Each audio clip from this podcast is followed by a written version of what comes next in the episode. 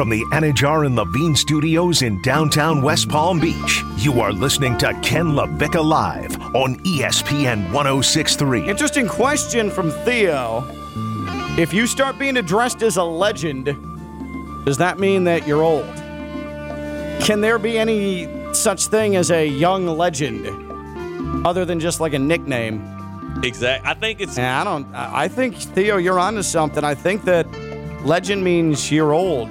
When one too many people like start to like oh, like oh it's the legend like like so you know Evan Cohen is coming by today. Mm-hmm. I don't know if I'm allowed to say that. Yeah. All right, cool. I'm allowed to say that he's coming by today.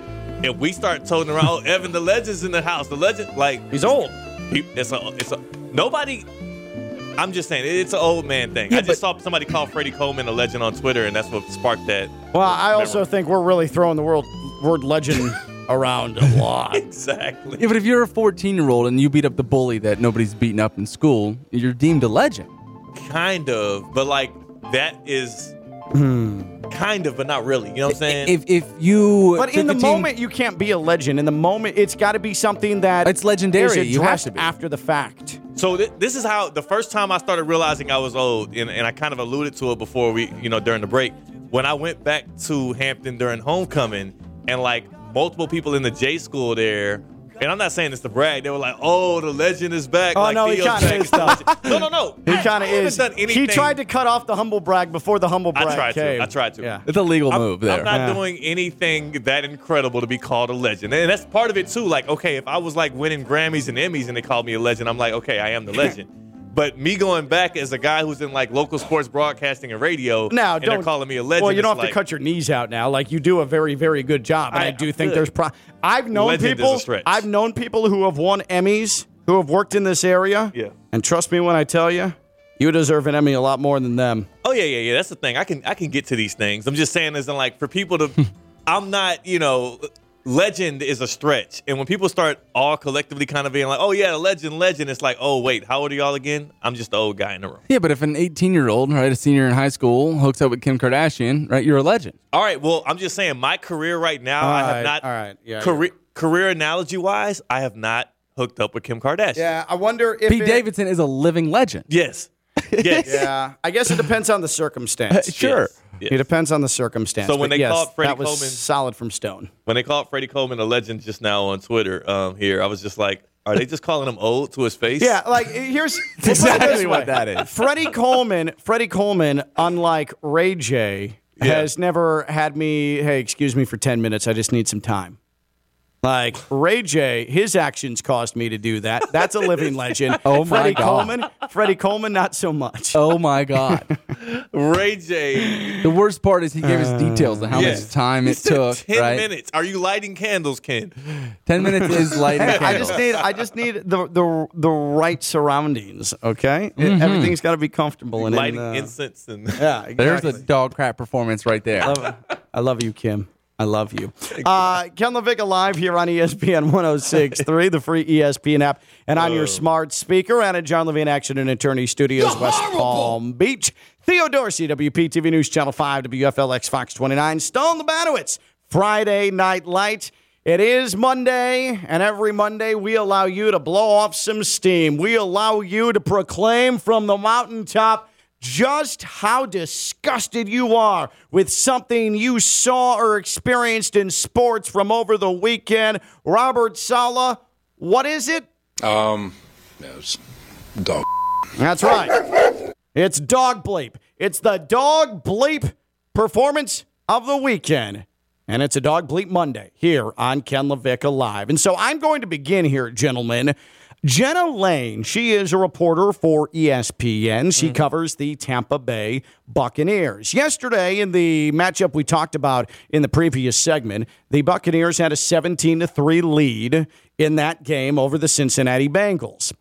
They decided to go for a fake punt on a fourth and three. The old direct snap. The old direct snap uh, to the the punt protector, and the problem is Boca Raton's Giovanni Bernard didn't see it coming. It went right through his hands, and that was the turnover on downs. And then everything went downhill for the Buccaneers after that. And so, obviously, the media that covers the Tampa Bay Buccaneers want to talk to Gio Bernard about what took place. That's natural, and that's that's just being a journalist. But it transpired in a weird way. It turned into a showdown between Gio Bernard and the Tampa Bay media. Let's hear how that transpired. Oh, well, you're, Well, you were injured all year. what have you done for us to talk to you about all year? I, I talked to you Tuesday. Just don't, just talk, don't say you're not talking because I didn't talk to you all year. You were also injured most of the season too. Just relax. I, can, can I can I go to my family that I have outside? And You all can. of a sudden now? Just, just don't say we didn't talk to you all We, year. we just wanted to ask for your perspective on what happened You were there. involved in one of the biggest plays of the game. Okay. Thank you, Jim. I Appreciate That's your all. time. We do. We won't hold you. We, we would have talked to you in the season, but also you were injured. Just tell us what occurred on the on the punt. Miscommunication. That's all it was on my part. I take complete fault for that. Did you know, I don't know. It was complete fault. My fault. That's it. Did, did you know if it was done? It's all me. All me. That's uh, something I did wrong, and that's all. So you were It was all aware. on me. Yep, number 25 out there. That was me. Um, I was the one that did it. But were you aware It that was just a me. fake? Yeah, I, I messed up. I understand that, but we're just asking if you knew it was. I done. We messed just up. didn't know if it was a communication Yeah, I breakdown. messed up. Thank you. Yep. Thank you guys. Thank you. So, Gio Bernard was dressed and was trying to walk through the locker room. Reporters chased him down, and he made the comment, Oh, you guys didn't want to talk to me all year, and now you want to talk to me. And I understand how frustrating from a journalist perspective it can be when it feels like you're about to be blown off by a player in the locker room. And yes, he's contractually mandated to meet with the media. Totally understand that.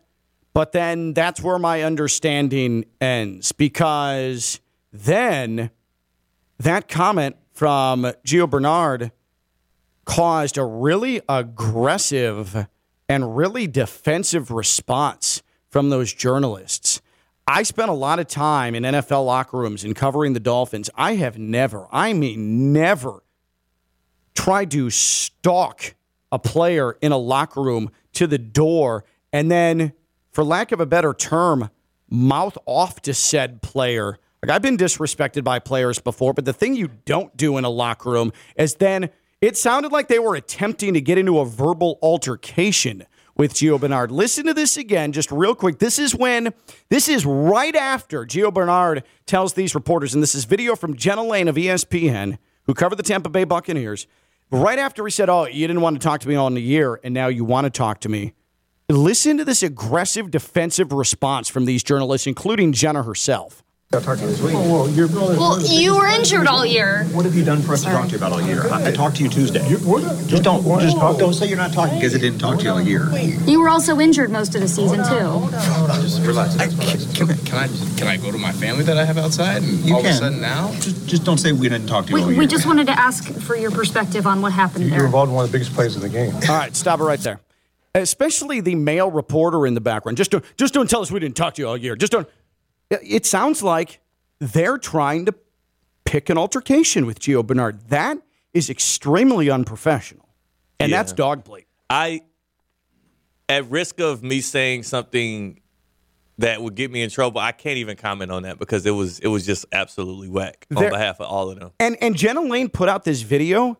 That as was the worst part about it was gonna it was gonna she thought it was it was gonna do something and it didn't go that way. She thought that she was gonna she purposely put it out to paint Gio Bernard in a Yeah. in a very, very shady light.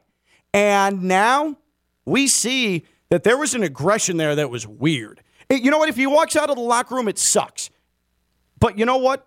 Then you tell the Tampa Bay officials, hey, we need to have this guy on Monday then because he ducked us in the locker room. That's what professionals would do. Instead, Jenna Laine and the rest of the Tampa Bay reporters decided that following him to the door and getting mouthy with him was the right approach to take. That was weird and that was wildly unprofessional. 100% the dog crap performance of the weekend. Jenna Laine also on Twitter, if you replied to her video, she replied right back.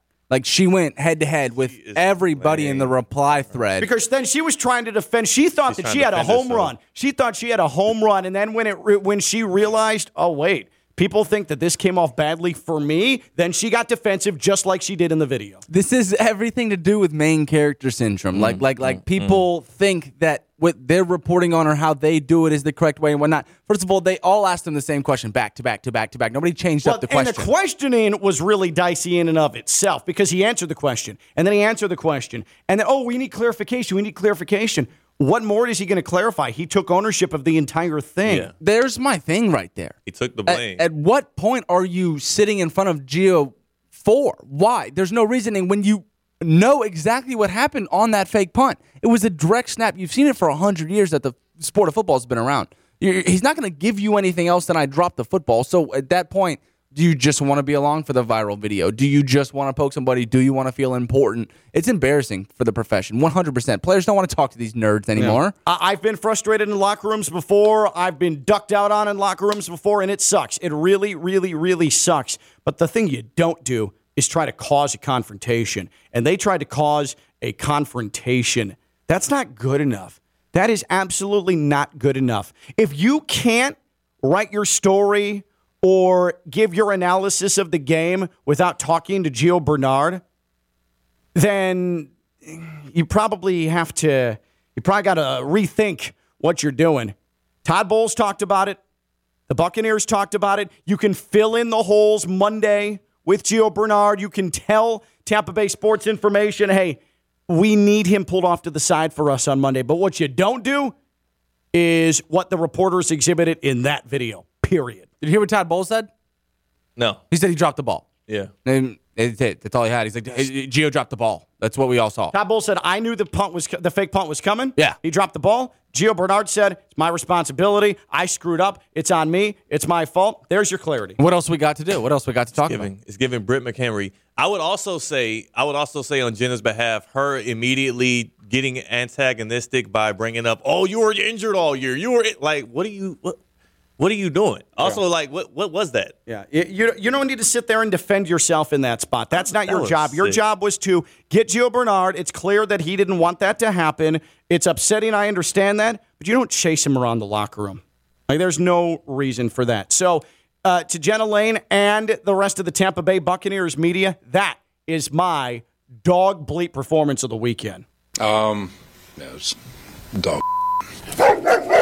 Thanks, Coach Saleh. Speaking of dog bleep, Coach Saleh, maybe you want to use a timeout or two. I don't know. That's just me. Uh, Theo, what's your dog crap performance of the weekend on this dog bleep Monday here on Ken Levick Live? Mine is going to go internally to my Kansas City Chiefs because when the spread is what like 14 Yep. was it 14 points and you have Yep. the Texans who you just saw, we saw two versions of the Texans. You saw the one that got steamrolled versus the Dolphins and you saw one that put up a fight against the Cowboys. So you know that the, at the very least you should be up, awake, ready to take care of business.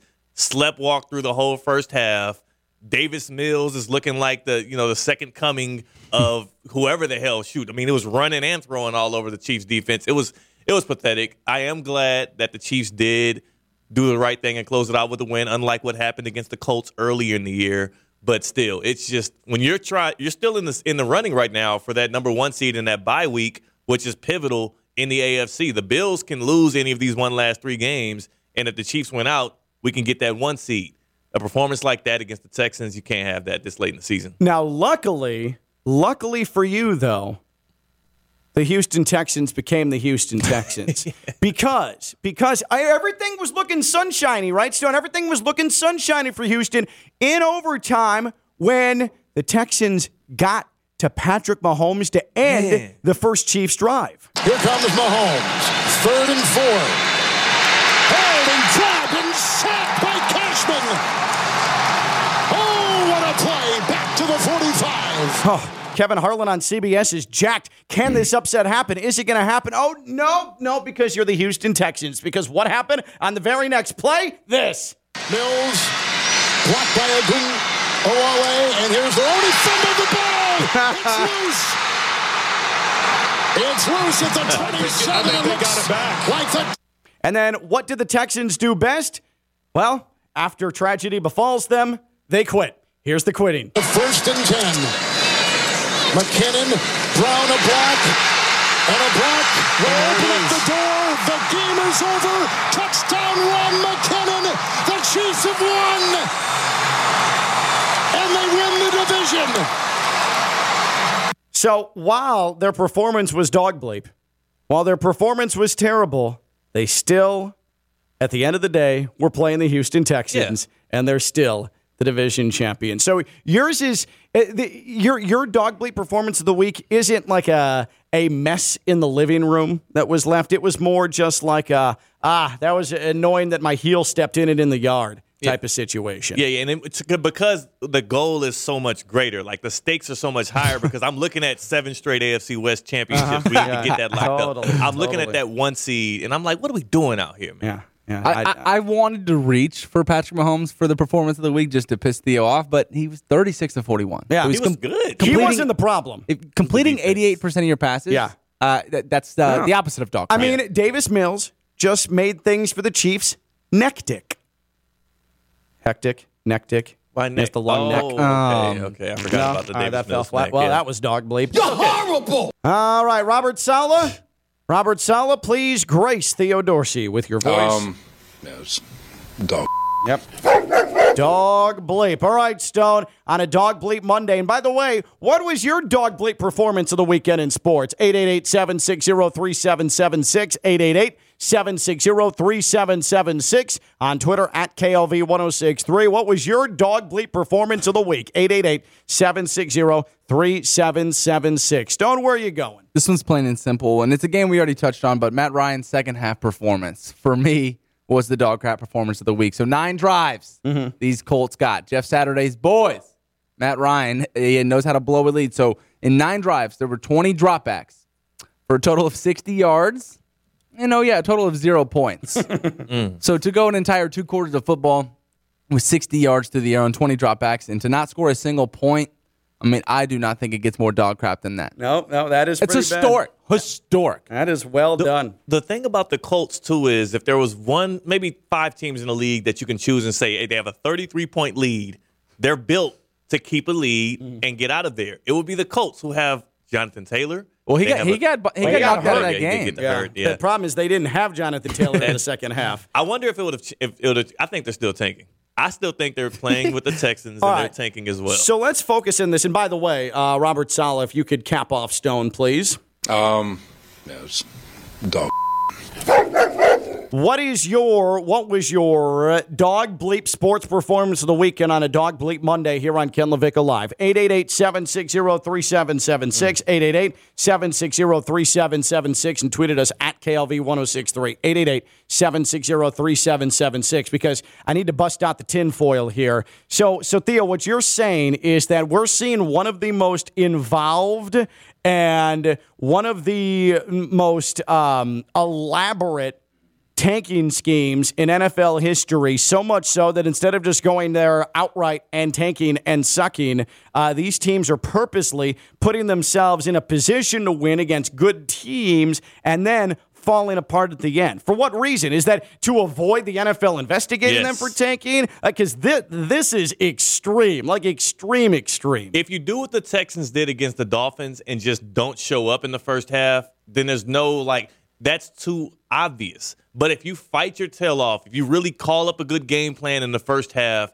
and you get some points on the board, you look competitive, you you challenge that line because again they're still covering too. You challenge that betting line like. Now you look like you're a competitive team that just so happens to get beat out by So, better teams. who's the ringleader in each situation for this? Who's the one who is organizing this grand conspiracy plan? Oh, it's got to be the owners. I mean, for sure, we know with the Colts, it's the owner. For sure, with the Colts, it's the owner. The guy who fired Frank Reich and hired a TV analyst, I think he might be the one orchestrating a little bit of tanking for the Colts. And again, mm. it it's the process. They've tried this already. They went and got Philip Rivers. They went and got And they made the Carson Wentz. They went and got Matt Ryan, and all three were swings and misses, though. Yeah, but one brought him into the playoffs. One came a game away from going to the playoffs before he got Lawrenced. Yeah. And then uh, They weren't they weren't long term fixes though. And just making the playoffs isn't his goal. I'm sure he wants to be able to contend and compete again. Like they want the next Peyton Manning, and it hasn't worked out with these one year rentals. So now he says, I've seen this before. Smart man. He's been up there for a while. I'm gonna go and get me a guy at the top of the draft. It's it's obvious. And for the Texans, same thing. They had Deshaun Watson.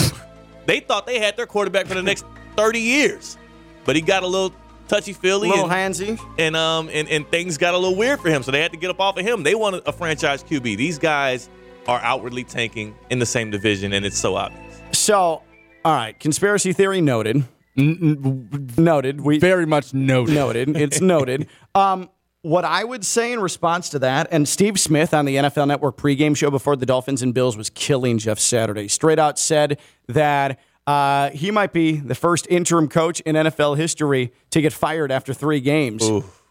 I would argue that the Colts' performance under Jeff Saturday should earn him at least another year as the head coach of the Colts. Those dudes are playing for him. And I know that collapse happened, and I know that it was a historic collapse, but they're competitive. They beat the Raiders, who beat the Patriots yesterday. They've hung in there. They've given themselves opportunities to win. They're clearly prepared. Jeff Saturday, I would say that he's not an embarrassment. I would say he's probably overperformed expectations to a point where he should be able to get a long conversation with Colts ownership. They got no What do you make of that? Uh, Jeff Saturday should get at least another year as the head coach of the Colts. They're playing for him. They got no Darius Leonard, Mm-hmm. no Jonathan Taylor. Shaq Leonard. Oh, oh my Come goodness! now. Well, he also doesn't have Darius Leonard. Yeah, that's it- true. it's literally- he's gone. Yeah, He's at gone all year. Yeah, right. no Shaq. Hey, but here to Ken's point, I guess if I were to put on the tinfoil hat with them, we've stopped talking about Jeff Saturday. I Yeah, think because he the per- belongs. because the performances have been okay. Yeah, he belongs. Like if it were so bad, it'd be a constant weekly thing we do. But it's like, oh, okay, it's not as bad as we thought. Let's go to the next topic. So for that reason, I'm in. I mean, Mike McCarthy blew a, blew a 17 point lead. Is is he going to have that job next year? Probably. Yeah. Um, He can have the job. Todd Bowles had a 17 nothing lead. Is he going to have the job next year? Probably. Why wouldn't Jeff Saturday have this Colts job when he has nobody? And he was basically brought in to be a figurehead, feel good story. And these dudes are actually playing for him. Yeah, They're actually playing for Don't him. forget to mention Josh McDaniels, right? Who takes the loss to Jeff Saturday. Yeah. Who takes the loss to Baker Mayfield. And it has a lot more blemishes on his Yeah. Schedule than Jeff. And it definitely feels like he's going to be the coach It of does. the Raiders next year. I'm so not- all I'm saying is that uh, you may think it's elaborate tanking, but I think Jeff Saturday, forget the tanking, I think Jeff Saturday has actually gone out there and tried to show, like, hey, I got this. I can do this. He can be the coach of the Colts next year, but it's not the best decision for the Indianapolis Colts. I'm sure there's a guy out there that's more qualified that can raise the bar higher. You're talking about this Colts team as if they are bottom dwellers. They have the talent, and they were a team that was knocking on the door of the playoffs last year. They've It's got a 97 year old quarterback and injuries all over the place. it's not confusing to me that they're that they're actually competitive in games. It's confusing to me that they keep allowing teams to win, and it feels I would argue, though, that they play better under Jeff Saturday than they did Frank Reich. They play better under Jeff Saturday. to what tune? And their They- offense has been better with the guy who was basically an offensive analyst coming in and calling plays than Frank Reich was at any point this season. Until you know what makes me sick thinking about though is, is Jeff Saturday with a 21 year old rookie quarterback. Like who's going to coach this guy?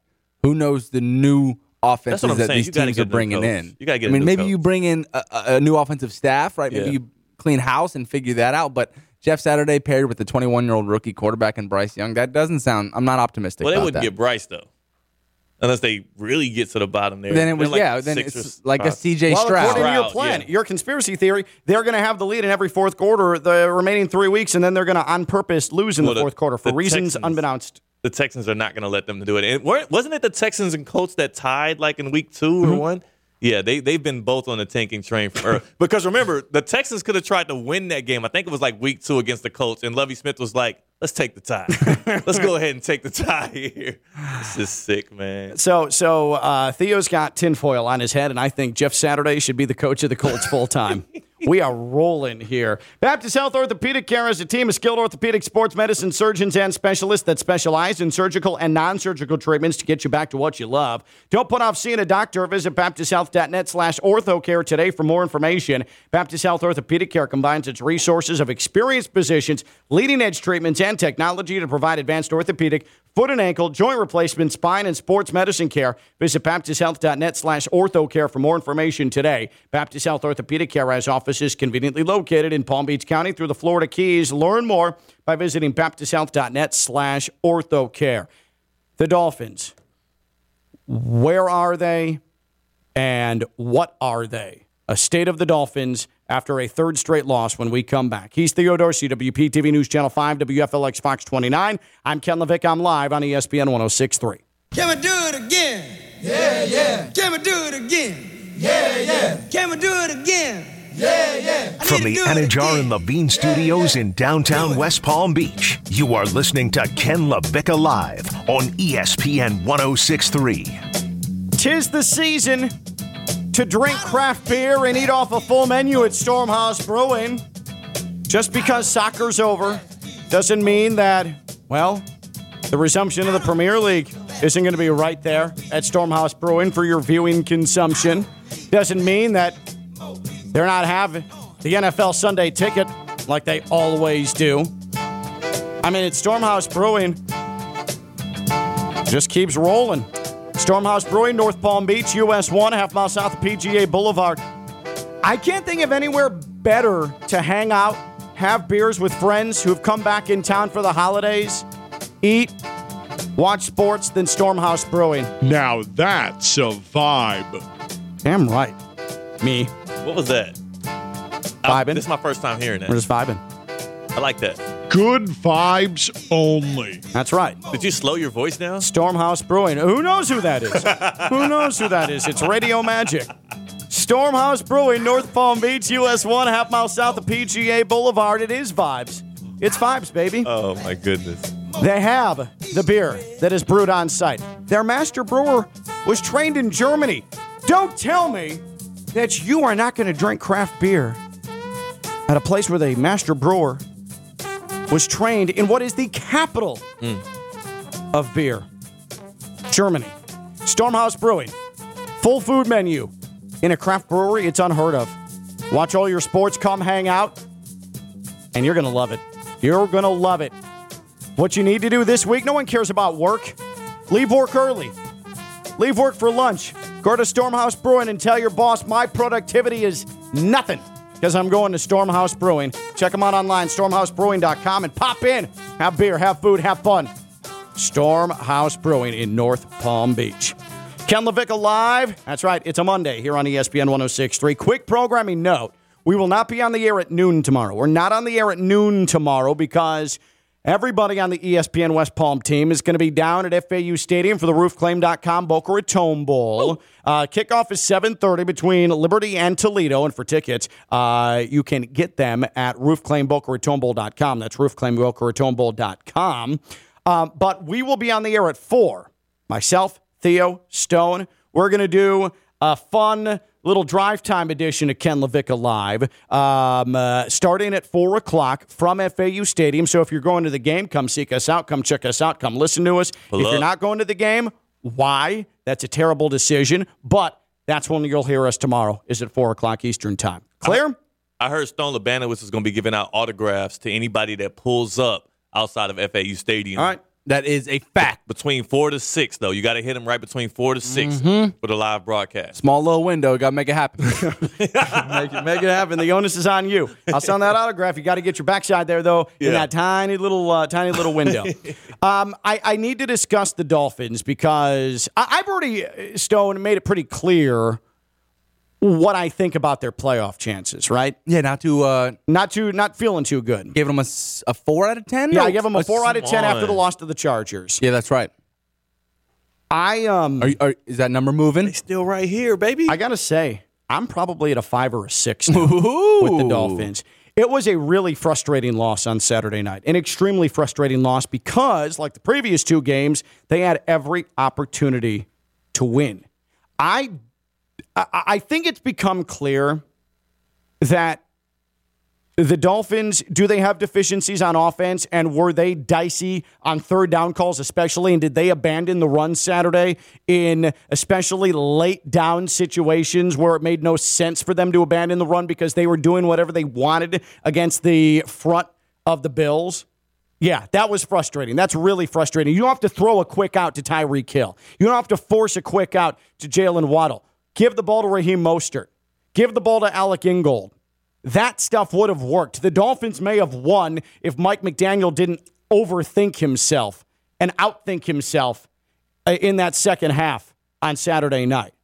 But The defense is the problem with this Dolphins team. And yes, they came up with a strip sack of Josh Allen. And yes, they have performed well with back against the wall multiple times this season. But they give up way too many points, man. They, if you, in those weather conditions, in those weather conditions on Saturday night, put up the point total the Dolphins did, you should absolutely be winning that game. And they didn't. And Josh Boyer's defense, more often than not, has been the massive problem this year, and that continued on Saturday night. It's why they're not going to make a deep playoff run. But those dudes went into Buffalo on a short week after traveling 3,000 miles and Yeah. getting ridicule because Mike McDaniel wore, I wish it were colder, a wish it were colder shirt. They're getting crap for that. There was, Stone and I watched last week as there was legitimate debate on ESPN about whether that was a good move on Mike McDaniel's part. That team played like a team that was unbothered by the cold. That team, through wide stretches of Saturday night, outplayed the Buffalo Bills in Bills weather. I now think that the Dolphins are going to beat the Packers on Sunday, and I think the Dolphins are going to continue to get help from the Patriots and Jets and win one of those two games, and they'll find a way into the playoffs. But that was encouraging. I'm, I'm not into a moral victory, and Mike McDaniel, his play calling has been suspect at times over the last three weeks. But you still see that those dudes believe, they play for him. He keeps everything up and positive. Everyone thought they were going to get blown out Saturday night, and they should have won that game. including us. Yeah, and they should have won that game. I, feel encouraged uh, by what I saw because there's a lot of fight and a lot of execution in this team. When y'all say including us, remember the guy who right before this weekend started was telling y'all pump the brakes, the Dolphins will be fine, and they have a chance to beat the Bills. I that's kept why, saying it. That's why you're a ray of sunshine I from kept here on saying- out. Ah, Like, yeah, the- yeah, yeah. Uh, eternal optimist. The Bills, for one, are like we've seen this over the past four or five weeks. They're not as scary as they were before the season started. It's a team that y'all had already beaten at home. And also, the rest of the schedule isn't as daunting again as we previously talked about. The Packers, the Pats, and the Jets, Well, yeah, all very winnable games. We just got Like- out of the stretch that was daunting. Yeah, that was you. You finished it. It was three Yeah. games. It was really tough. You lost all three of them. You were in two of them. You were never going to win that San Francisco game. The the Chargers one ends up being a dismal loss. Yeah. That's the one that probably makes me the angriest because Yeah. there's no reason for that. But I can sleep at night. We can sleep at night Yeah. with the Patriots and the Jets losing the way they did. Yeah, right. Exactly. That definitely helps. And in fact, going into yesterday, the Dolphins' playoff chances, according to Steve Kornacki, were at 64%. They're now up to 69 nice percent. Nice. So uh, that's encouraging. That's a good thing. I, I, I just feel like once you come back home, and there's going to obviously be a lift being back home for the first time in a month. I think Sunday is going to be a good day for the Dolphins. I on. think Christmas Day is going to be a good day. And I know Aaron Rodgers is a challenge, but I feel better about going against Aaron Rodgers now and to have been able to get into a shootout with him than I did seven days ago. It's uh what I like about the Dolphins most is Mike McDaniel.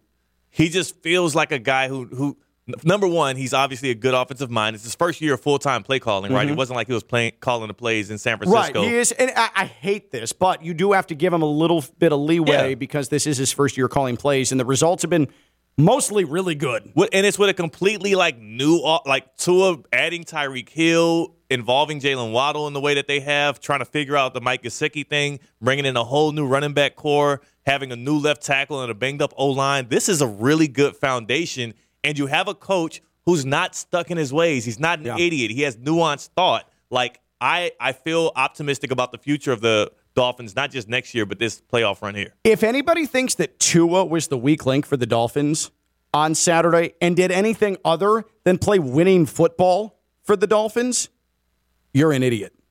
Tua played winning quarterback football for the Dolphins on Saturday. Tua deserved better than what he got on Saturday. Again, we saw drops.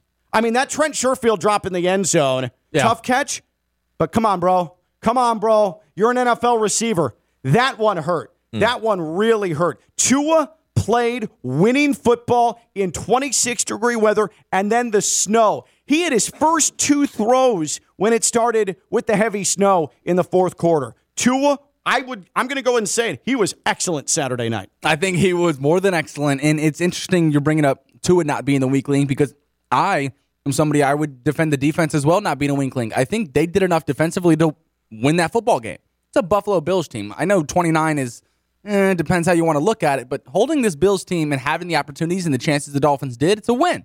And we're not moral victory good. guys, but I, I I think Tua was not the wing link. I don't think the defense was all that bad. I just thought it was a football game. They ended up being on the wrong side of.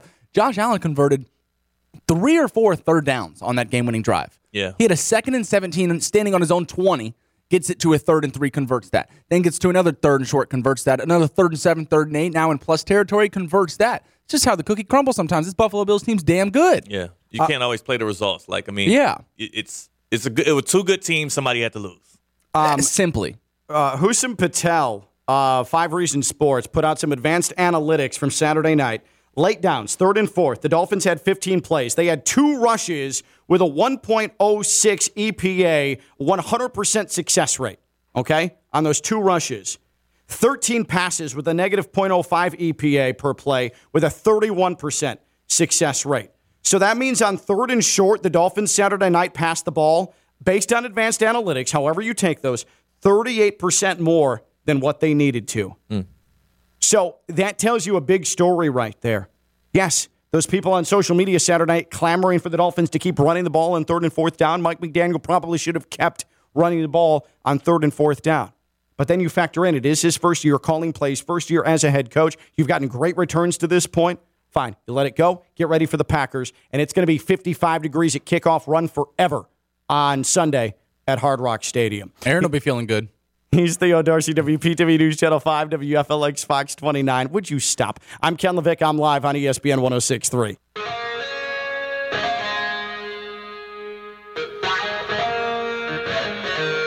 From the Anidjar and Levine Studios in downtown West Palm Beach, you are listening to Ken LaVicka Live on ESPN 1063. Hey, spring training's coming up. Ballpark of the Palm Beaches. Pitchers and catchers are going to be down here before you know it in West Palm, Ballpark of the Palm Beaches. It is the spring training home of the world champion Houston Astros. Tell them, Theo. It's the city, baby. It's the splash town, baby. H Town, the Astros, Yes, the champions they call spring training. And the ballpark, the Palm Beach is home. You've got the Washington Nationals, those two teams. And then just the, the, the park itself. What a great experience. Ballpark Beautiful. of the Palm Beaches. Not a bad seat in that place. Ballpark of the Palm Beaches. Get your spring training tickets now. And it's not just the Astros and the Nationals. You got the Yankees coming through in Grapefruit League play. You got the Red Sox rolling through. BallparkPalmBeaches.com. Pretty easy to remember. BallparkPalmBeaches.com. I've said it before. I'll say it again. Great stuffing stucker. What? Stuffing. Whoa, whoa, stocking stuffer. Hmm. Stocking stuffer. Is that what I went with first time around? Something Yeah. like that. It was kind of weird. It's that and a great stocking stuffer. Spring training, Ballpark of the Palm Beaches. BallparkPalmBeaches.com. That's BallparkPalmBeaches.com. Now that's a vibe. Damn right it is. Um, Josh Allen's a mutant. He is not of this world. He's not. While we were talking about the Dolphins, I want to make sure that I throw that in there. What a a complete freak of nature. yeah. And I also, too, I'm tired of quarterbacks like Tua being put up against the performances of Josh Allen. Tua can absolutely, I had people saying, oh, the Dolphins are good, but they're not going to win anything with Tua. No, they can. They absolutely can. But you can't compare what Josh Allen's ability is and what he does to what Tua does. Ain't fair. Josh Allen is one of one. Okay? All this a week after you said you would trade him for a Super Bowl the following season. No, Who, you don't Tua? trade the mutant. You don't trade No, the one of one. I would Yeah. say that, though, because the Bills haven't won a Super Bowl. yeah. Yeah. and you get desperate. But kind of feels like they probably have a couple of shots with him. No, Shout out, Just a few. shout out to Canes, Mark Fletcher, tomorrow. Hermione McLean, tomorrow all we're of that. talking Canes. Yeah. Tomorrow we're talking Dion too. We're starting at four tomorrow. Note it. That's Yes, sir. Theo. I'm that's Stone. I'm Ken. Goodbye.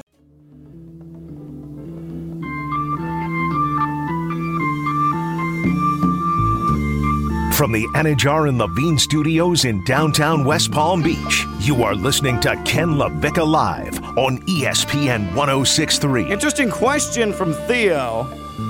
If you start being addressed as a legend, does that mean that you're old? Can there be any such thing as a young legend other than just like a nickname? Exactly. I think it's And I don't. I I think Theo, you're onto something. I think that legend means you're old.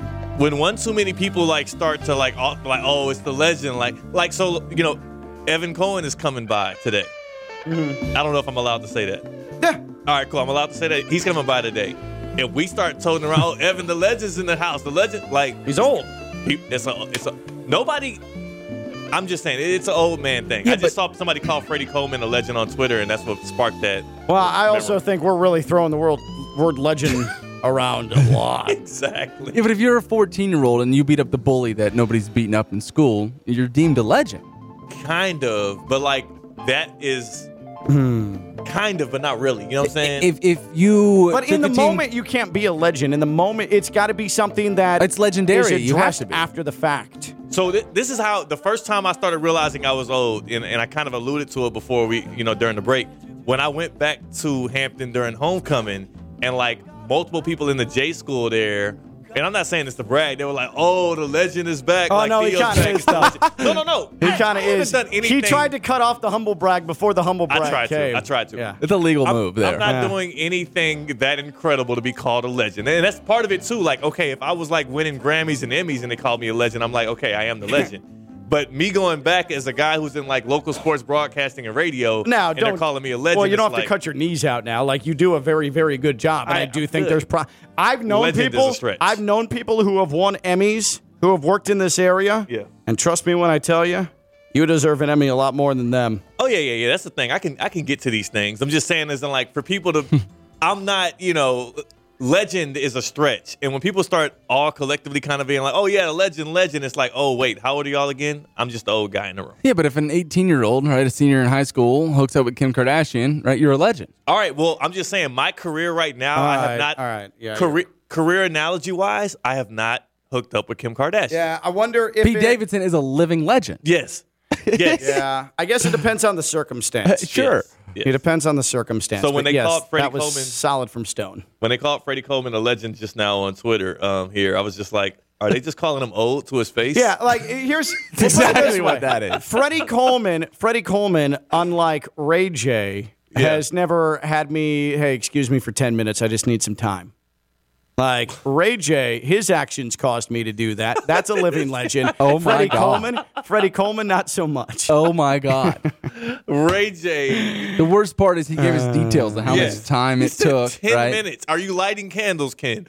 10 minutes is lighting Hey, I just need, I just need the the the right surroundings. Okay, Mm-hmm. everything's got to be comfortable and in, lighting uh, incense and Yeah, exactly. There's a dog crap performance right there. love, I love you, Kim. I love you. Uh, Ken LaVicka live here on ESPN 1063, the free ESPN app, and on your smart speaker, and at John Levine Action and Attorney Studios, West Palm Beach. Theo Dorsey, WPTV News Channel 5, WFLX Fox 29, Stone Labanowitz, Friday Night Light. It is Monday, and every Monday we allow you to blow off some steam. We allow you to proclaim from the mountaintop just how disgusted you are with something you saw or experienced in sports from over the weekend. Robert Saleh, what is it? Um, dog. That's right. It's Dog Bleep. It's the Dog Bleep performance of the weekend. And it's a Dog Bleep Monday here on Ken LaVicka Live. And so I'm going to begin here, gentlemen. Jenna Laine, she is a reporter for ESPN. She mm. covers the Tampa Bay Buccaneers. Yesterday, in the matchup we talked about in the previous segment, the Buccaneers had a 17 to 3 lead in that game over the Cincinnati Bengals. They decided to go for a fake punt on a fourth and three. The old direct snap. The old direct snap uh, to the the punt protector, and the problem is Boca Raton's Giovani Bernard didn't see it coming. It went right through his hands, and that was the turnover on downs. And then everything went downhill for the Buccaneers after that. And so, obviously, the media that covers the Tampa Bay Buccaneers want to talk to Gio Bernard about what took place. That's natural, and that's that's just being a journalist. But it transpired in a weird way. It turned into a showdown between Gio Bernard and the Tampa Bay media. Let's hear how that transpired. I'll talk to you this week. Oh, well, you're, Well, you were injured all year. what have you done for us Sorry. to talk to you about all year? I, I talked to you Tuesday. Just don't just talk, don't say you're not talking because I didn't talk to you all year. You were also injured most of the season too. Just relax. Can, can I can I go to my family that I have outside? And You all can. of a sudden now, Just, just don't say we didn't talk to you all We, year. we just wanted to ask for your perspective on what happened You're involved in one of the biggest plays of the game. okay. Thank you, Jim. I appreciate That's your all. time. We do. We won't hold you. We, we would have talked to you in the season, but also you were injured. Just tell us what occurred on the on the punt. miscommunication. That's all it was on my part. I take complete fault for that. Did you know- fake? I don't know. It was complete fault. My fault. That's it. Did- did you know if it was done? It's all me. All me. That's uh, something I did wrong, and that's all. So you were It was all aware. on me. Yep, number 25 out there. That was me. Um, I was the one that did it. But were you aware It that was it was just a me. fake? Yeah, I I messed up. I understand that, but we're just asking if you knew it was. I messed We messed just didn't know if it was a communication Yeah, I messed up. Thanks, Jim. Yep. Thank you guys. Thank you. So, Gio Bernard was dressed and was trying to walk through the locker room. Reporters chased him down, and he made the comment, Oh, you guys didn't want to talk to me all year, and now you want to talk to me. And I understand how frustrating from a journalist perspective it can be when it feels like you're about to be blown off by a player in the locker room. And yes, he's contractually mandated to meet with the media. Totally understand that. But then that's where my understanding ends because then that comment from Gio Bernard caused a really aggressive and really defensive response from those journalists. I spent a lot of time in NFL locker rooms and covering the Dolphins. I have never, I mean, never tried to stalk a player in a locker room to the door and then, for lack of a better term, mouth off to said player. Like I've been disrespected by players before, but the thing you don't do in a locker room is then it sounded like they were attempting to get into a verbal altercation with Gio Bernard. Listen to this again, just real quick. This is when, this is right after Gio Bernard tells these reporters, and this is video from Jenna Laine of ESPN, who covered the Tampa Bay Buccaneers. Right after he said, Oh, you didn't want to talk to me all in a year, and now you want to talk to me. Listen to this aggressive defensive response from these journalists, including Jenna herself. I'll talk to you this week. Oh, well, you're, Well, you were injured all year. What have you done for us to talk to you about all year? I, I talked to you Tuesday. Just don't just talk, don't say you're not talking because I didn't talk to you all year. You were also injured most of the season too. Just relax.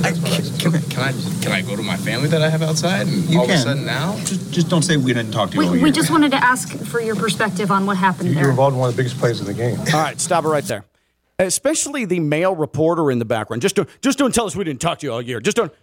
It sounds like they're trying to pick an altercation with Gio Bernard. That is extremely unprofessional, and Yeah. that's dog plate. I, at risk of me saying something that would get me in trouble, I can't even comment on that because it was it was just absolutely whack There- on behalf of all of them. And and Jenna Laine put out this video. That as was the worst part of it It was gonna it was gonna she thought it was it was gonna do something and it didn't go that way. She thought that she was gonna she purposely put it out to paint Gio Bernard in a Yeah. in a very, very shady light. And now we see that there was an aggression there that was weird. It- you know what? If he walks out of the locker room, it sucks. But you know what? Then you tell the Tampa Bay officials, hey, we need to have this guy on Monday then because he ducked us in the locker room. That's what professionals would do. Instead, Jenna Laine and the rest of the Tampa Bay reporters decided that following him to the door and getting mouthy with him was the right approach to take. That was weird and that was wildly unprofessional. 100% the dog crap performance of the weekend. Jenna Laine also on Twitter, if you replied to her video, she replied right back. Like she went head to head with everybody in the reply thread. Because then she was trying to defend. She thought She's that she had a home herself. run. She thought she had a home run, and then when it re- when she realized, oh wait, people think that this came off badly for me, then she got defensive, just like she did in the video. This is everything to do with main character syndrome. Like mm, like like mm, people mm. think that what they're reporting on or how they do it is the correct way and whatnot. First of all, they all asked them the same question back to back to back to back. Nobody changed up the and question. the questioning was really dicey in and of itself because he answered the question, and then he answered the question, and then oh, we need clarification. We need clarification.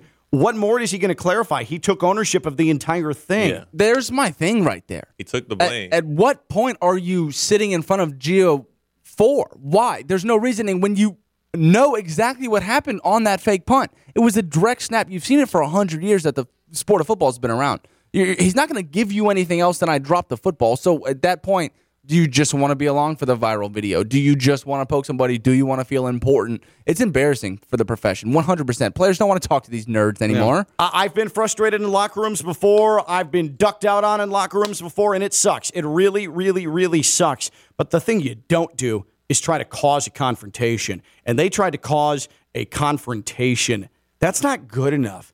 That is absolutely not good enough. If you can't write your story or give your analysis of the game without talking to Gio Bernard, then you probably have to, you probably got to rethink what you're doing.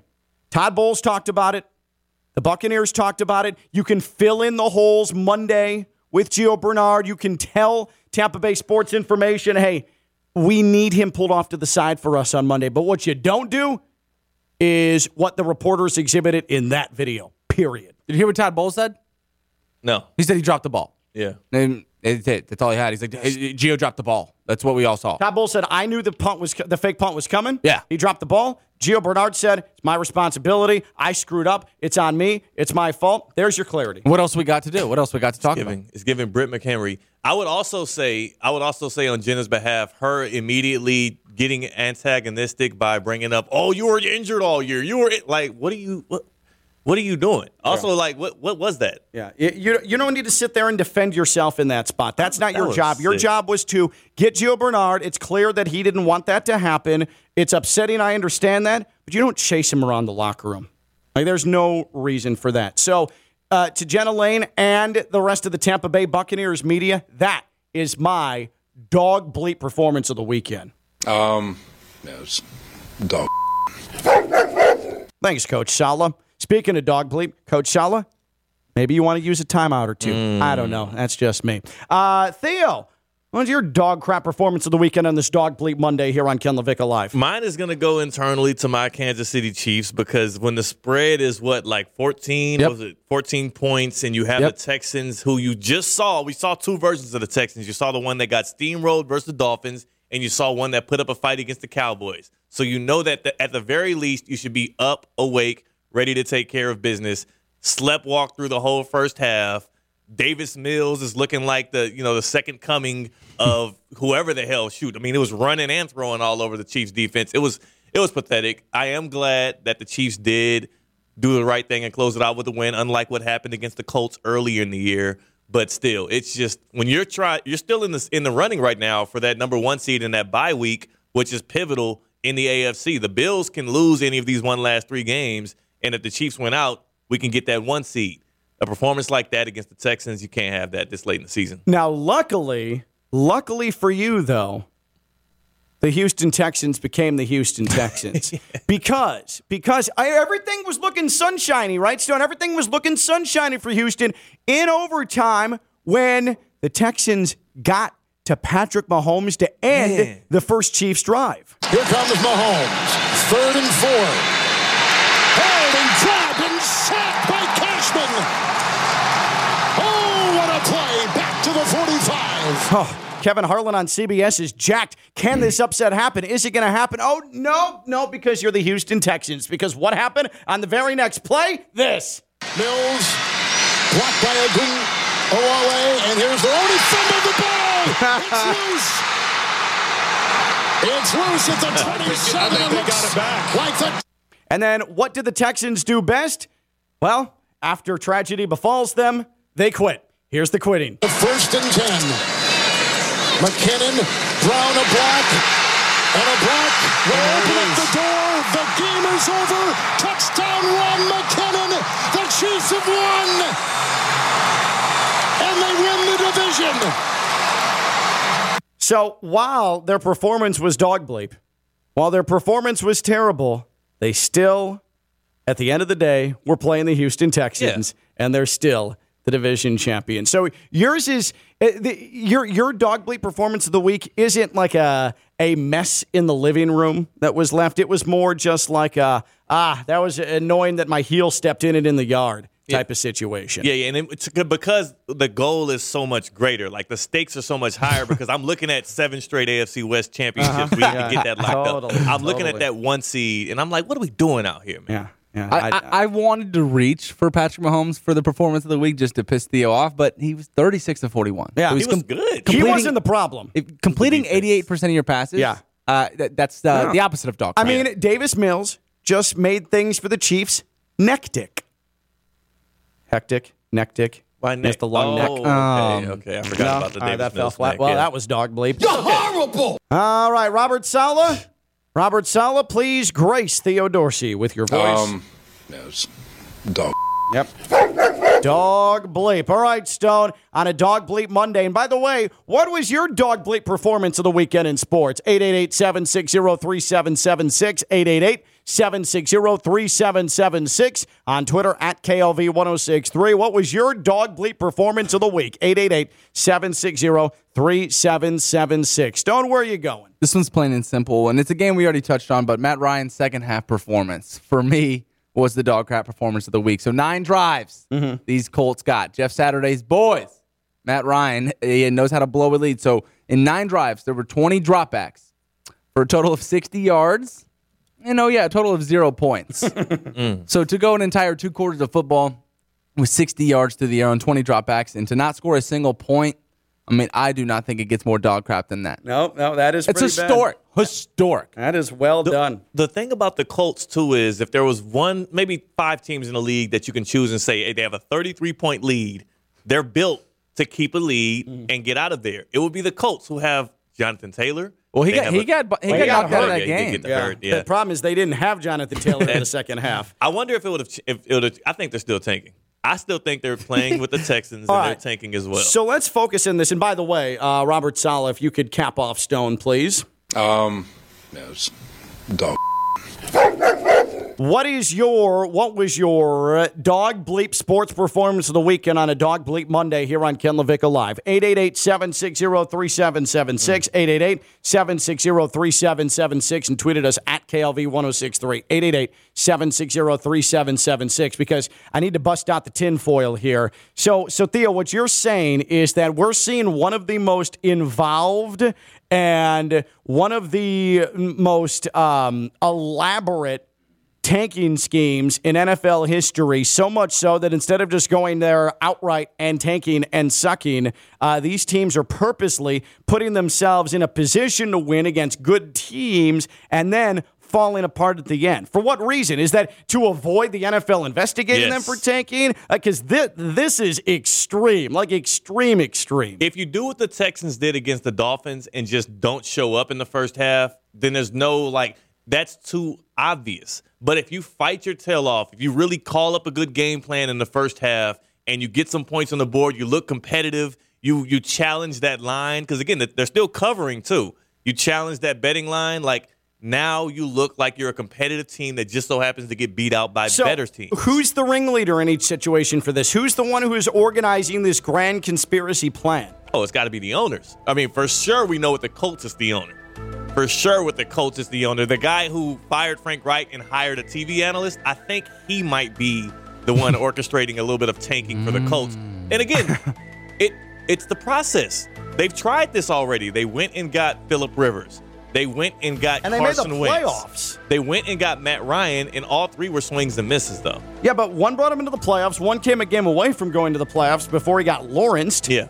And then They weren't they weren't long term fixes though. And just making the playoffs isn't his goal. I'm sure he wants to be able to contend and compete again. Like they want the next Peyton Manning, and it hasn't worked out with these one year rentals. So now he says, I've seen this before. Smart man. He's been up there for a while. I'm gonna go and get me a guy at the top of the draft. It's it's obvious. And for the Texans, same thing. They had Deshaun Watson. they thought they had their quarterback for the next 30 years. But he got a little touchy feely. little and, handsy. and um and, and things got a little weird for him, so they had to get up off of him. They wanted a franchise QB. These guys are outwardly tanking in the same division, and it's so obvious. So, all right, conspiracy theory noted. Noted. We Very much noted. noted. It's noted. Um, what I would say in response to that, and Steve Smith on the NFL Network pregame show before the Dolphins and Bills was killing Jeff Saturday. Straight out said that uh, he might be the first interim coach in NFL history to get fired after three games. I would argue that the Colts' performance under Jeff Saturday should earn him at least another year as the head coach of the Colts. Those dudes are playing for him. And I know that collapse happened, and I know that it was a historic collapse, but they're competitive. They beat the Raiders, who beat the Patriots yesterday. They've hung in there. They've given themselves opportunities to win. They're clearly prepared. Jeff Saturday, I would say that he's not an embarrassment. I would say he's probably overperformed expectations to a point where he should be able to get a long conversation with Colts ownership. Yeah, they got no What do you make of that? Like Jeff Saturday should get at least another year as the head coach of the Colts. They're playing for him. They got no Darius Leonard, Mm-hmm. no Jonathan Taylor. Shaq Leonard. Oh, oh my Come on goodness! now. Or he also doesn't have Darius Leonard. Yeah, that's It- it's literally- he's gone. Yeah, He's at all. gone all year. no Shaq. Hey, but here, uh, to Ken's point, I guess if I were to put on the tinfoil hat with them, we've stopped talking about Jeff Saturday. I Yeah, think because he the per- belongs. because the performances have been okay. Yeah, he belongs. Like if it were so bad, it'd be a constant weekly thing we do. But it's like, oh, okay, it's not as bad as we thought. Let's go to the next topic. So for that reason, I'm in. I mean, Mike McCarthy blew a, blew a 17 point lead. Is is he going to have that job next year? Probably. Yeah. Um, He can have the job. Todd Bowles had a 17 nothing lead. Is he going to have the job next year? Probably. Why wouldn't Jeff Saturday have this Colts job when he has nobody? And he was basically brought in to be a figurehead, feel good story. And these dudes are actually playing for him. Yeah, They're actually playing for Don't him. forget to mention Josh McDaniels, right? Who takes the loss to Jeff Saturday. Yeah. Who takes the loss to Baker Mayfield. And it has a lot more blemishes on his Yeah. schedule than Jeff. And it definitely feels like he's going to be the coach It of the. Raiders next year. I'm so not- all I'm saying is that uh, you may think it's elaborate tanking, but I think Jeff Saturday, forget the tanking, I think Jeff Saturday has actually gone out there and tried to show, like, hey, I got this. I can do this. He can be the coach of the Colts next year, but it's not the best decision for the Indianapolis Colts. I'm sure there's a guy out there that's more qualified that can raise the bar higher. You're talking about this Colts team as if they are bottom dwellers. They have the talent, and they were a team that was knocking on the door of the playoffs last year. They've It's got a 97 year old quarterback and injuries all over the place. it's not confusing to me that they're that they're actually competitive in games. It's confusing to me that they keep allowing teams to win, and it feels I would argue, though, that they play better under Jeff Saturday than they did Frank Reich. They play better under Jeff Saturday. to what tune? And their They- offense has been better with the guy who was basically an offensive analyst coming in and calling plays than Frank Reich was at any point this season. Until you know what makes me sick thinking about though is, is Jeff Saturday with a 21 year old rookie quarterback. Like who's going to coach this guy? Who knows the new offenses I'm that saying. these teams are bringing coach. in? You gotta get I mean, maybe coach. you bring in a, a- a new offensive staff, right? Maybe Yeah. you clean house and figure that out. But Jeff Saturday paired with the 21 year old rookie quarterback and Bryce Young, that doesn't sound. I'm not optimistic. Well, they about wouldn't that. get Bryce though, unless they really get to the bottom there. Then it was like yeah. Then it's or like a. CJ well, Stroud. according to your plan, yeah. your conspiracy theory, they're going to have the lead in every fourth quarter the remaining three weeks, and then they're going to on purpose lose in Well, the the- fourth quarter for the reasons Texans- unbeknownst. The Texans are not going to let them do it. And wasn't it the Texans and Colts that tied like in week 2 Mm-hmm. or one?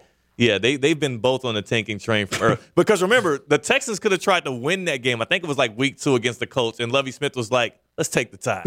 Let's go ahead and take the tie here."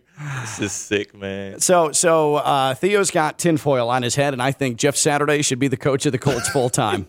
we are rolling here. Baptist Health Orthopedic Care is a team of skilled orthopedic sports medicine surgeons and specialists that specialize in surgical and non-surgical treatments to get you back to what you love. Don't put off seeing a doctor. Visit baptisthealth.net slash orthocare today for more information. Baptist Health Orthopedic Care combines its resources of experienced physicians, leading-edge treatments, and technology to provide advanced orthopedic, foot and ankle, joint replacement, spine, and sports medicine care. Visit baptisthealth.net slash orthocare for more information today. Baptist Health Orthopedic Care has offices conveniently located in Palm Beach County through the Florida Keys. Learn more by visiting baptisthealth.net slash orthocare.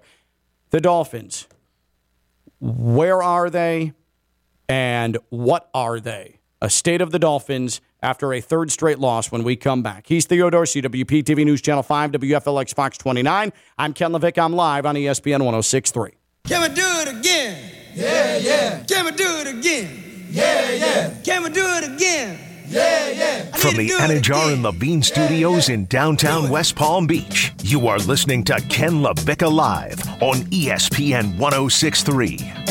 Tis the season to drink craft beer and eat off a full menu at Stormhouse Brewing. Just because soccer's over doesn't mean that, well, the resumption of the Premier League isn't going to be right there at Stormhouse Brewing for your viewing consumption. Doesn't mean that they're not having the NFL Sunday ticket like they always do. I mean, it's Stormhouse Brewing. Just keeps rolling. Stormhouse Brewing, North Palm Beach, US 1, half mile south of PGA Boulevard. I can't think of anywhere better to hang out, have beers with friends who've come back in town for the holidays, eat, watch sports than Stormhouse Brewing. Now that's a vibe. Damn right. Me. What was that? Vibing. this is my first time hearing that. We're just vibing. I like that. Good vibes only. That's right. Did you slow your voice down? Stormhouse Brewing. Who knows who that is? who knows who that is? It's radio magic. Stormhouse Brewing, North Palm Beach, US 1, half mile south of PGA Boulevard. It is vibes. It's vibes, baby. Oh my goodness. They have the beer that is brewed on site. Their master brewer was trained in Germany. Don't tell me that you are not going to drink craft beer at a place where the master brewer was trained in what is the capital of beer Germany. Stormhouse Brewing, full food menu in a craft brewery. It's unheard of. Watch all your sports, come hang out, and you're going to love it. You're going to love it. What you need to do this week, no one cares about work. Leave work early. Leave work for lunch. Go to Stormhouse Brewing and tell your boss my productivity is nothing because I'm going to Stormhouse Brewing. Check them out online, stormhousebrewing.com, and pop in. Have beer, have food, have fun. Stormhouse Brewing in North Palm Beach.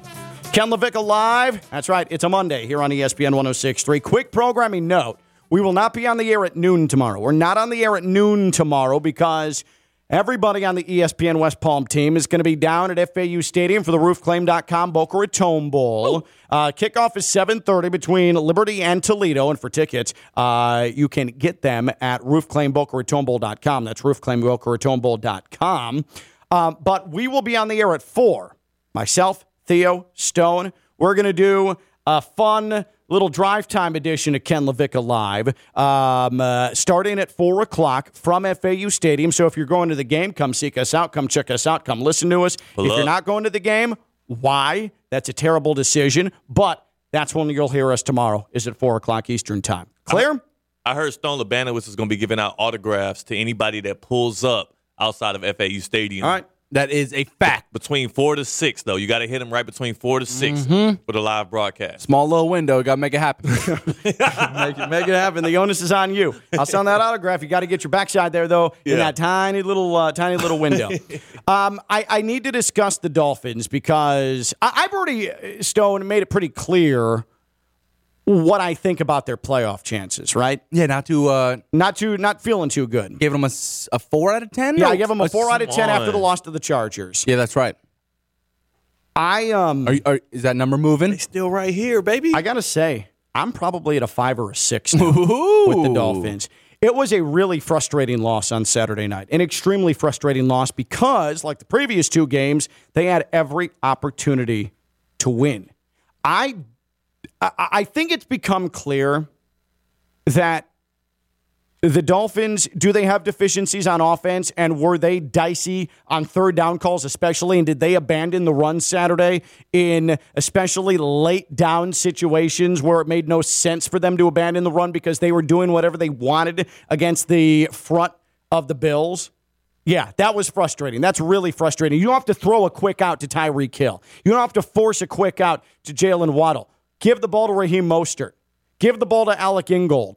That stuff would have worked. The Dolphins may have won if Mike McDaniel didn't overthink himself and outthink himself uh, in that second half on Saturday night. But the defense is the problem. with this Dolphins team. And yes, they came up with a strip sack of Josh Allen. And yes, they have performed well with back against the wall multiple times this season. But they give up way too many points, man. They, if you in those weather conditions, in those weather conditions on Saturday night, put up the point total the Dolphins did, you should absolutely be winning that game. And they didn't. And Josh Boyer's defense, more often than not, has been the massive problem this year, and that continued on Saturday night. It's why they're not going to make a deep playoff run. But those dudes went into Buffalo on a short week after traveling 3,000 miles and Yeah. getting ridicule because Mike McDaniel wore, I wish it were colder, a wish it were colder shirt. They're getting crap for that. There was, Stone and I watched last week, is there was legitimate debate on ESPN about whether that was a good move on Mike McDaniel's part. That team played like a team that was unbothered by the cold. That team, through wide stretches of Saturday night, outplayed the Buffalo Bills in Bills weather. I now think that the Dolphins are going to beat the Packers on Sunday, and I think the Dolphins are going to continue to get help from the Patriots and Jets and win one of those two games, and they'll find a way into the playoffs. But that was encouraging. I'm, I'm not into a moral victory, and Mike McDaniel, his play calling has been suspect at times over the last three weeks. But you still see that those dudes believe, they play for him. He keeps everything up and positive. Everyone thought they were going to get blown out Saturday night, and they should have won that game. including us. Yeah, and they should have won that game. I, feel encouraged uh, by what I saw because there's a lot of fight and a lot of execution in this team. When y'all say including us, remember the guy who right before this weekend started was telling y'all pump the brakes, the Dolphins will be fine, and they have a chance to beat the Bills. I That's kept why- saying it. That's why you're a ray of sunshine I from kept here saying- on out. yeah, the- yeah, yeah. Uh, eternal optimist. The Bills, for one, are like we've seen this over the past four or five weeks. They're not as scary as they were before the season started. It's a team that y'all had already beaten at home. And also, the rest of the schedule isn't as daunting again as we previously talked about. The Packers, the Pats, and the Jets, Well, yeah, all very winnable games. We just got Like- out of the stretch that was daunting. Yeah, that was you. You finished it. It was three Yeah. games. It was really tough. You lost all three of them. You were in two of them. You were never going to win that San Francisco game. The the Chargers one ends up being a dismal loss. Yeah. That's the one that probably makes me the angriest because Yeah. there's no reason for that. But I can sleep at night. We can sleep at night Yeah. with the Patriots and the Jets losing the way they did. Yeah, right. Exactly. That definitely helps. And in fact, going into yesterday, the Dolphins' playoff chances, according to Steve Kornacki, were at 64%. They're now up to 69 nice percent. Nice. So uh, that's encouraging. That's a good thing. I, I, I just feel like once you come back home, and there's going to obviously be a lift being back home for the first time in a month. I think Sunday is going to be a good day for the Dolphins. I think Christmas Day is going to be a good day. And I know Aaron Rodgers is a challenge, but I feel better about going against Aaron Rodgers now and to have been able to get into a shootout with him than I did seven days ago. It's uh what I like about the Dolphins most is Mike McDaniel. He just feels like a guy who who number one, he's obviously a good offensive mind. It's his first year of full time play calling, right? It mm-hmm. wasn't like he was playing calling the plays in San Francisco. Right, he is, and I, I hate this, but you do have to give him a little bit of leeway Yeah. because this is his first year calling plays, and the results have been mostly really good. And it's with a completely like new, o- like Tua adding Tyreek Hill, involving Jaylen Waddle in the way that they have, trying to figure out the Mike Gesicki thing, bringing in a whole new running back core, having a new left tackle and a banged up O line. This is a really good foundation, and you have a coach who's not stuck in his ways. He's not an Yeah. idiot. He has nuanced thought. Like I, I feel optimistic about the future of the Dolphins, not just next year, but this playoff run here. If anybody thinks that Tua was the weak link for the Dolphins on Saturday and did anything other than play winning football for the Dolphins, you're an idiot. Tua played winning quarterback football for the Dolphins on Saturday. Tua deserved better than what he got on Saturday. Again, we saw drops. I mean, that Trent Sherfield drop in the end zone, Yeah. tough catch, but come on, bro. Come on, bro. You're an NFL receiver. That one hurt. Hmm. That one really hurt. Tua played winning football in 26 degree weather and then the snow. He had his first two throws when it started with the heavy snow in the fourth quarter. Tua, I would I'm going to go and say it. He was excellent Saturday night. I think he was more than excellent. And it's interesting you're bringing up Tua not being the weak link because I am somebody I would defend the defense as well, not being a weak link. I think they did enough defensively to win that football game. It's a Buffalo Bills team. I know 29 is eh, depends how you want to look at it. But holding this Bills team and having the opportunities and the chances the Dolphins did, it's a win. And we're not moral victory good. guys. But I, I, I think Tua was not the wing link. I don't think the defense was all that bad. I just thought it was a football game. They ended up being on the wrong side of. Josh Allen converted three or four third downs on that game winning drive. Yeah. He had a second and 17 and standing on his own 20, gets it to a third and three, converts that. Then gets to another third and short, converts that. Another third and seven, third and eight, now in plus territory, converts that. It's just how the cookie crumbles sometimes. This Buffalo Bills team's damn good. Yeah, you can't always play the results. Like I mean, Uh, Yeah. it's it's a good. It was two good teams. Somebody had to lose. Um, Simply. uh, Husam Patel, uh, Five Reasons Sports, put out some advanced analytics from Saturday night. Late downs, third and fourth. The Dolphins had 15 plays. They had two rushes with a 1.06 EPA, 100% success rate, okay, on those two rushes. 13 passes with a negative 0.05 EPA per play with a 31% success rate. So that means on third and short, the Dolphins Saturday night passed the ball based on advanced analytics, however you take those, 38% more than what they needed to. Hmm. So that tells you a big story right there. Yes, those people on social media Saturday night clamoring for the Dolphins to keep running the ball on third and fourth down. Mike McDaniel probably should have kept running the ball on third and fourth down. But then you factor in it is his first year calling plays, first year as a head coach. You've gotten great returns to this point. Fine, you let it go. Get ready for the Packers, and it's going to be 55 degrees at kickoff. Run forever on Sunday at Hard Rock Stadium. Aaron will be feeling good. He's Theo Dorsey, WPTV News Channel 5, WFLX Fox 29. Would you stop? I'm Ken LaVicka. I'm live on ESPN 1063.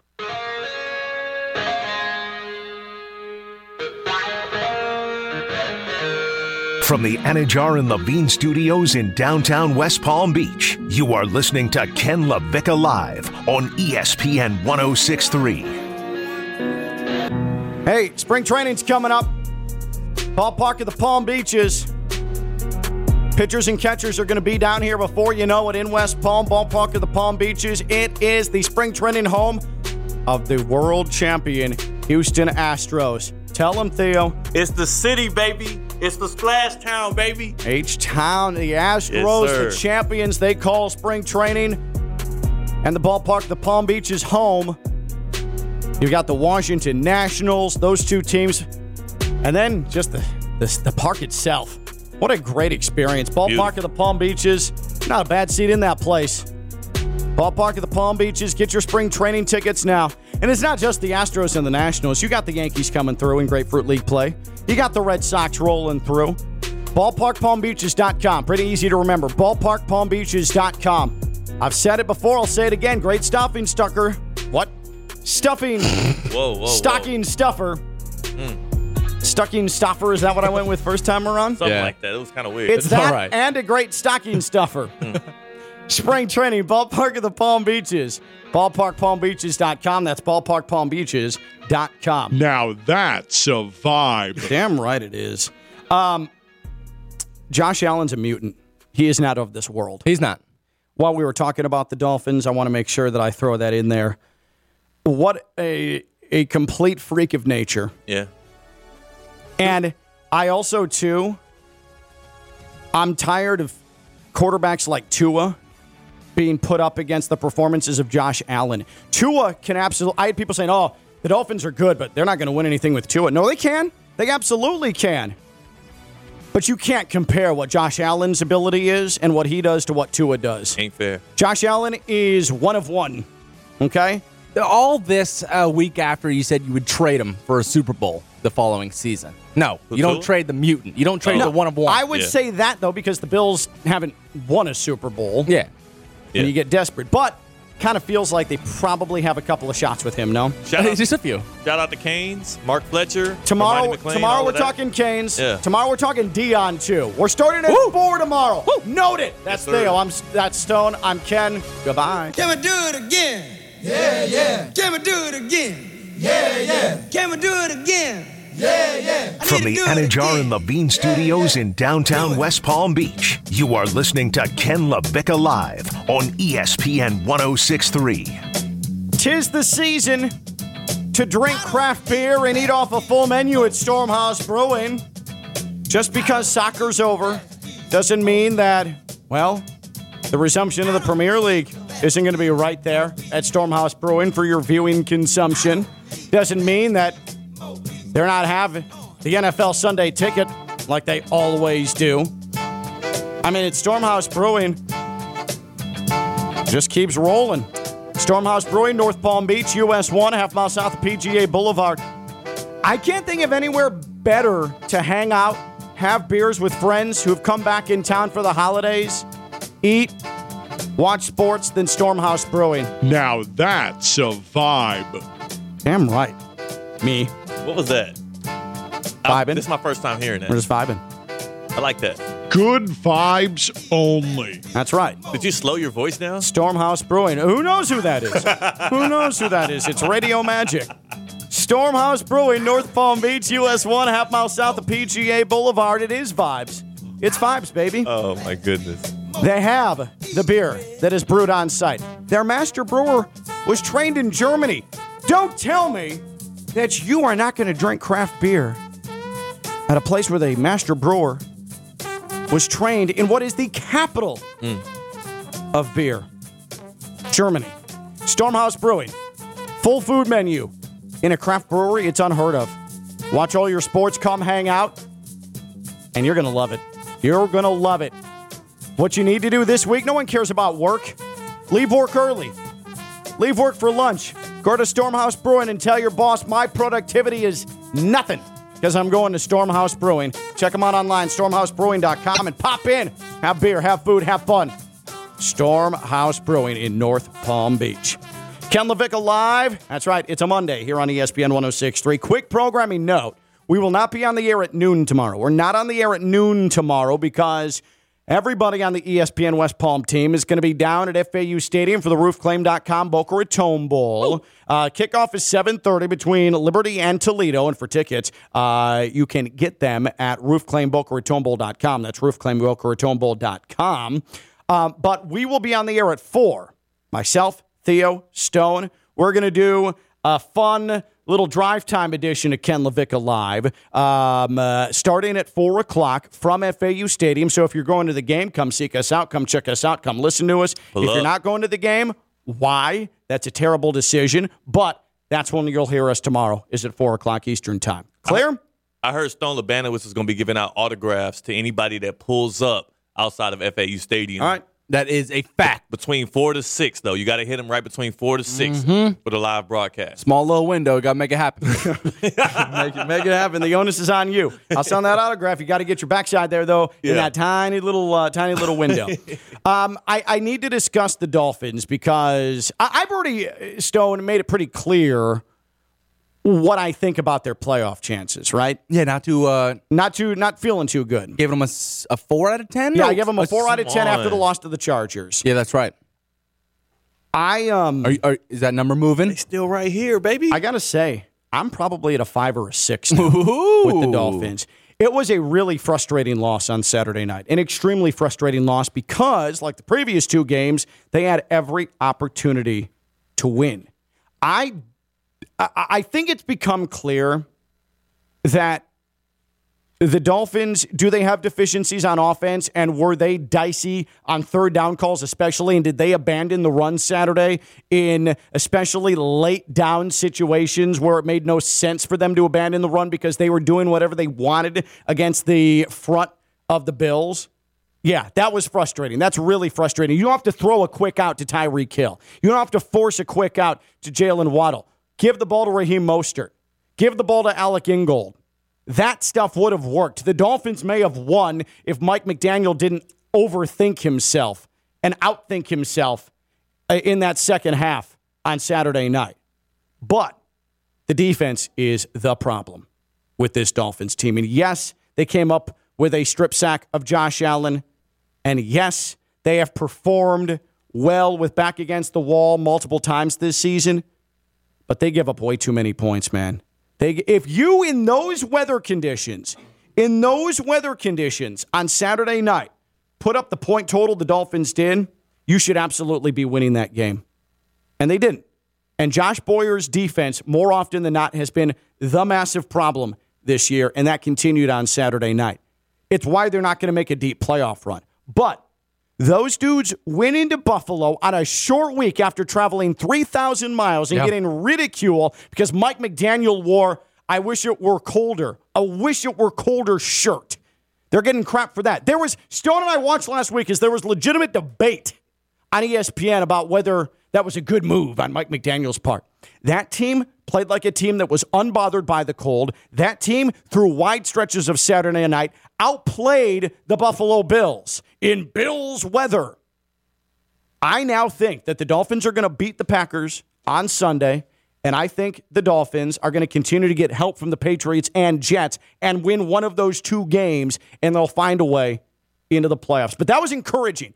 I'm, I'm not into a moral victory, and Mike McDaniel, his play calling has been suspect at times over the last three weeks, but you still see that those dudes believe, they play for him. He keeps everything up and positive. Everyone thought they were going to get blown out Saturday night, and they should have won that game. including us. Yeah, and they should have won that game. I, feel encouraged uh, by what I saw because there's a lot of fight and a lot of execution in this team. When y'all say including us, remember the guy who right before this weekend started was telling y'all pump the brakes, the Dolphins will be fine, and they have a chance to beat the Bills. I That's kept why, saying it. That's why you're a ray of sunshine. I from kept here on saying- out. Ah, Like, yeah, the- yeah, yeah. Uh, eternal optimist. The Bills, for one, are like we've seen this over the past four or five weeks. They're not as scary as they were before the season started. It's a team that y'all had already beaten at home. And also, the rest of the schedule isn't as daunting again as we previously talked about. The Packers, the Pats, and the Jets, Well, yeah, all very winnable games. We just got Like- out of the stretch that was daunting. Yeah, that was you. You finished it. It was three Yeah. games. It was really tough. You lost all three of them. You were in two of them. You were never going to win that San Francisco game. The, the Chargers one ends up being a dismal loss. Yeah. That's the one that probably makes me the angriest because Yeah. there's no reason for that. But I can sleep at night. We can sleep at night Yeah. with the Patriots and the Jets losing the way they did. Yeah, right. Exactly. That definitely helps. And in fact, going into yesterday, the Dolphins' playoff chances, according to Steve Kornacki, were at 64%. They're now up to 69 nice percent. Nice. So uh, that's encouraging. That's a good thing.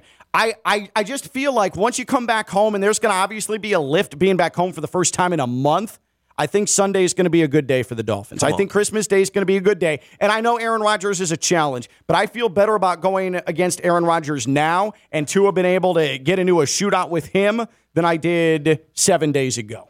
It's uh what I like about the Dolphins most is Mike McDaniel. He just feels like a guy who who number one, he's obviously a good offensive mind. It's his first year of full time play calling, right? It wasn't like he was playing calling the plays in San Mm-hmm. Right, Francisco. he is, and I, I hate this, but you do have to give him a little bit of leeway Yeah. because this is his first year calling plays, and the results have been mostly really good. And it's with a completely like new, like Tua adding Tyreek Hill, involving Jaylen Waddle in the way that they have, trying to figure out the Mike Gesicki thing, bringing in a whole new running back core, having a new left tackle and a banged up O line. This is a really good foundation, and you have a coach who's not stuck in his ways. He's not an Yeah. idiot. He has nuanced thought. Like I, I feel optimistic about the future of the Dolphins, not just next year, but this playoff run here. If anybody thinks that Tua was the weak link for the Dolphins on Saturday and did anything other than play winning football for the Dolphins, you're an idiot. Tua played winning quarterback football for the Dolphins on Saturday. Tua deserved better than what he got on Saturday. Again, we saw drops. I mean, that Trent Sherfield drop in the end zone, Yeah. tough catch, but come on, bro. Come on, bro. You're an NFL receiver. That one hurt. Hmm. That one really hurt. Tua played winning football in 26 degree weather and then the snow. He had his first two throws when it started with the heavy snow in the fourth quarter. Tua, I would I'm going to go and say it. He was excellent Saturday night. I think he was more than excellent. And it's interesting you're bringing up Tua not being the weak link because I am somebody I would defend the defense as well, not being a weak link. I think they did enough defensively to win that football game. It's a Buffalo Bills team. I know 29 is, eh, depends how you want to look at it, but holding this Bills team and having the opportunities and the chances the Dolphins did, it's a win. And we're not moral victory good. guys. But I, I, I think Tua was not the weak link. I don't think the defense was all that bad. I just thought it was a football game. They ended up being on the wrong side of. Josh Allen converted three or four third downs on that game winning drive. Yeah. He had a second and 17 and standing on his own 20, gets it to a third and three, converts that. Then gets to another third and short, converts that. Another third and seven, third and eight, now in plus territory, converts that. It's just how the cookie crumbles sometimes. This Buffalo Bills team's damn good. Yeah, you can't always play the results. Like I mean, yeah. it- it's It's a good. It was two good teams. Somebody had to lose. Um, Simply. uh, Husam Patel, uh, Five Reasons Sports, put out some advanced analytics from Saturday night. Late downs, third and fourth. The Dolphins had 15 plays. They had two rushes with a 1.06 EPA, 100% success rate, okay, on those two rushes. 13 passes with a negative 0.05 EPA per play with a 31% success rate. So that means on third and short, the Dolphins Saturday night passed the ball based on advanced analytics, however you take those, 38% more than what they needed to. Mm. So that tells you a big story right there. Yes, those people on social media Saturday night clamoring for the Dolphins to keep running the ball on third and fourth down. Mike McDaniel probably should have kept running the ball on third and fourth down. But then you factor in it is his first year calling plays, first year as a head coach. You've gotten great returns to this point. Fine, you let it go. Get ready for the Packers, and it's going to be 55 degrees at kickoff. Run forever on Sunday at Hard Rock Stadium. Aaron will be feeling good. He's Theo Dorsey, WPTV News Channel 5, WFLX Fox 29. Would you stop? I'm Ken LaVicka. I'm live on ESPN 1063.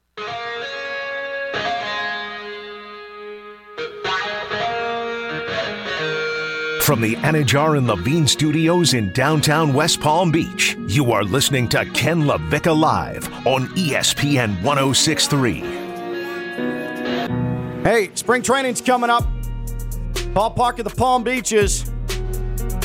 Pitchers and catchers are going to be down here before you know it in West Palm, Ballpark of the Palm Beaches. It is the spring training home of the world champion Houston Astros. Tell them, Theo. It's the city, baby. It's the splash town, baby. H Town, the Astros, sir. the champions they call spring training. And the ballpark, the Palm Beaches home. You've got the Washington Nationals, those two teams. And then just the, the, the park itself. What a great experience. Ballpark Beautiful. of the Palm Beaches. Not a bad seat in that place. Ballpark of the Palm Beaches. Get your spring training tickets now. And it's not just the Astros and the Nationals. You got the Yankees coming through in Grapefruit League play. You got the Red Sox rolling through. BallparkPalmBeaches.com. Pretty easy to remember. BallparkPalmBeaches.com.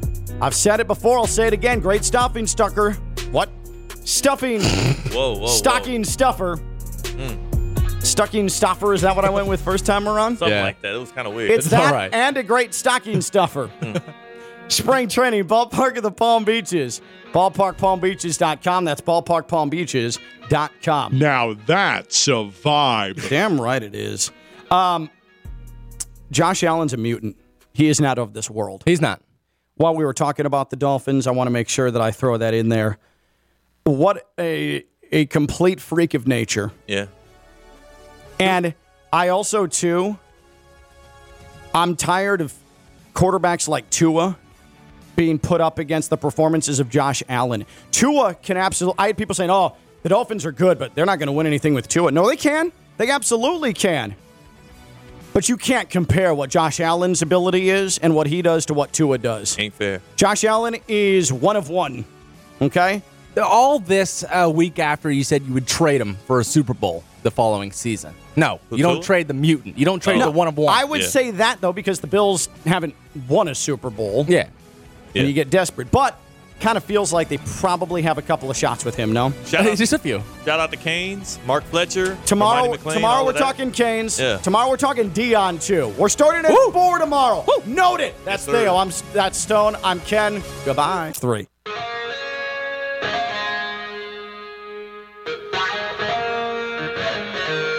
From the Anidjar and Levine Studios in downtown West Palm Beach, you are listening to Ken LaVicka Live on ESPN 1063. Hey, spring training's coming up. Ballpark of the Palm Beaches. Pitchers and catchers are going to be down here before you know it in West Palm, Ballpark of the Palm Beaches. It is the spring training home of the world champion Houston Astros. Tell them, Theo. It's the city, baby. It's the splash town, baby. H Town, the Astros, sir. the champions they call spring training. And the ballpark, the Palm Beach is home.